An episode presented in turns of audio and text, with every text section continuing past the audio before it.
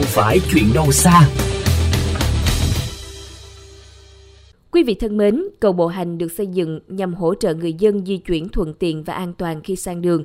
Thế nhưng hầu hết các cây cầu bộ hành trên địa bàn thành phố Hồ Chí Minh lại vắng vẻ người đi. Thay vào đó, những cây cầu này đã trở thành nơi để người dân vô tư vứt rác hay là chỗ để cho người vô gia cư trú ngụ tiêm chích. Trong phần 2 chuyên mục Thành phố tôi yêu ngày hôm nay, phóng viên chương trình sẽ có phản ánh về vấn đề này. Mời quý vị cùng theo dõi.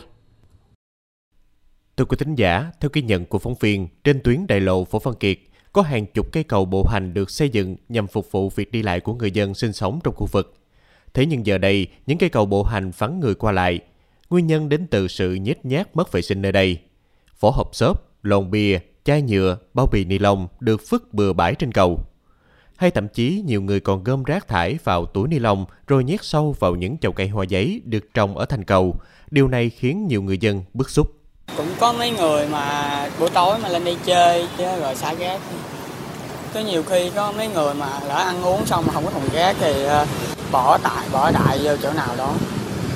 Đỡ khi ờ, nó không quăng dưới sông rồi nó không được có đại. Lúc mà chị cũng la hoài, chị ngay thấy chờ cái này là đường người ta để tập thể dục chơi mà là không vệ sinh chung đúng không?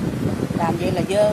Tuy nhiên, rác thải cũng chỉ là một phần của câu chuyện tại các cây cầu bộ hành dọc tuyến đại lộ này khi một số cây cầu hiện nay trở thành nơi trú ngụ của người phụ gia cư và là địa điểm cho các đối tượng hút chích ma túy. Điều này khiến người dân không khỏi lo lắng, sợ hãi mỗi khi di chuyển qua cầu. Chị Lê Thị Kim Anh, quận 6, thành phố Hồ Chí Minh cho biết. Dạ chị là đi ngang nhiều người ta tiêm chích và nhiều nói chung là không giữ vệ sinh chung á.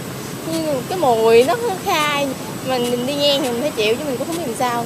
Khoảng lúc đi làm về là khoảng ờ, 9-10 giờ rồi chị lên cầu là thấy người thấy sợ rồi đi vòng mình khác chứ không biết sao đó bữa nào hơn thì có bạn bè đi chung cũng đỡ được biết, những công nhân vệ sinh khu vực mỗi ngày cũng phải lần lội móc, dọn dẹp rác trên cầu. Thế nhưng dường như chỉ qua một hôm thì hiện trạng lại vẫn như cũ. Bác Trần Lâm Xanh, một công nhân vệ sinh quận 6 thành phố Hồ Chí Minh cho rằng, dù các cấp các ngành có quan tâm, thế nhưng nếu như người dân không có ý thức thì vấn đề rác thải trên cầu bộ hành hiện nay vẫn cứ tiếp diễn. Giờ làm sao mà hết cái chuyện đó đâu có ai canh gác ở trên này đâu mà cái vấn đề đó mà khỏi được. Mặc dầu nhà nước quan tâm là quan tâm nhưng mà nếu mà người ta không có ý thức bây giờ dầu cho cử người lại canh ngay chỗ đó nó cũng không xong nữa. Đó, nó cũng vậy thôi chứ không có gì hết. Theo Điều 20, Nghị định 155 trên 2016 về xử phạt vi phạm hành chính trong lĩnh vực bảo vệ môi trường, thì hành vi vứt thải rác thải sinh hoạt trên vỉa hè, đường phố sẽ bị phạt tiền từ 5 đến 7 triệu đồng.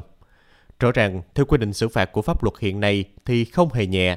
Thế nhưng từ việc buông lỏng của cơ quan có thẩm quyền đã dung túng cho những ý thức xấu lên ngôi. Thiết nghĩ, cần lắm sự mạnh tay hơn nữa trong việc xử lý vấn nạn đang xảy ra đối với những cây cầu bộ hành trên địa bàn thành phố hiện nay để trả lại công năng của những cây cầu này.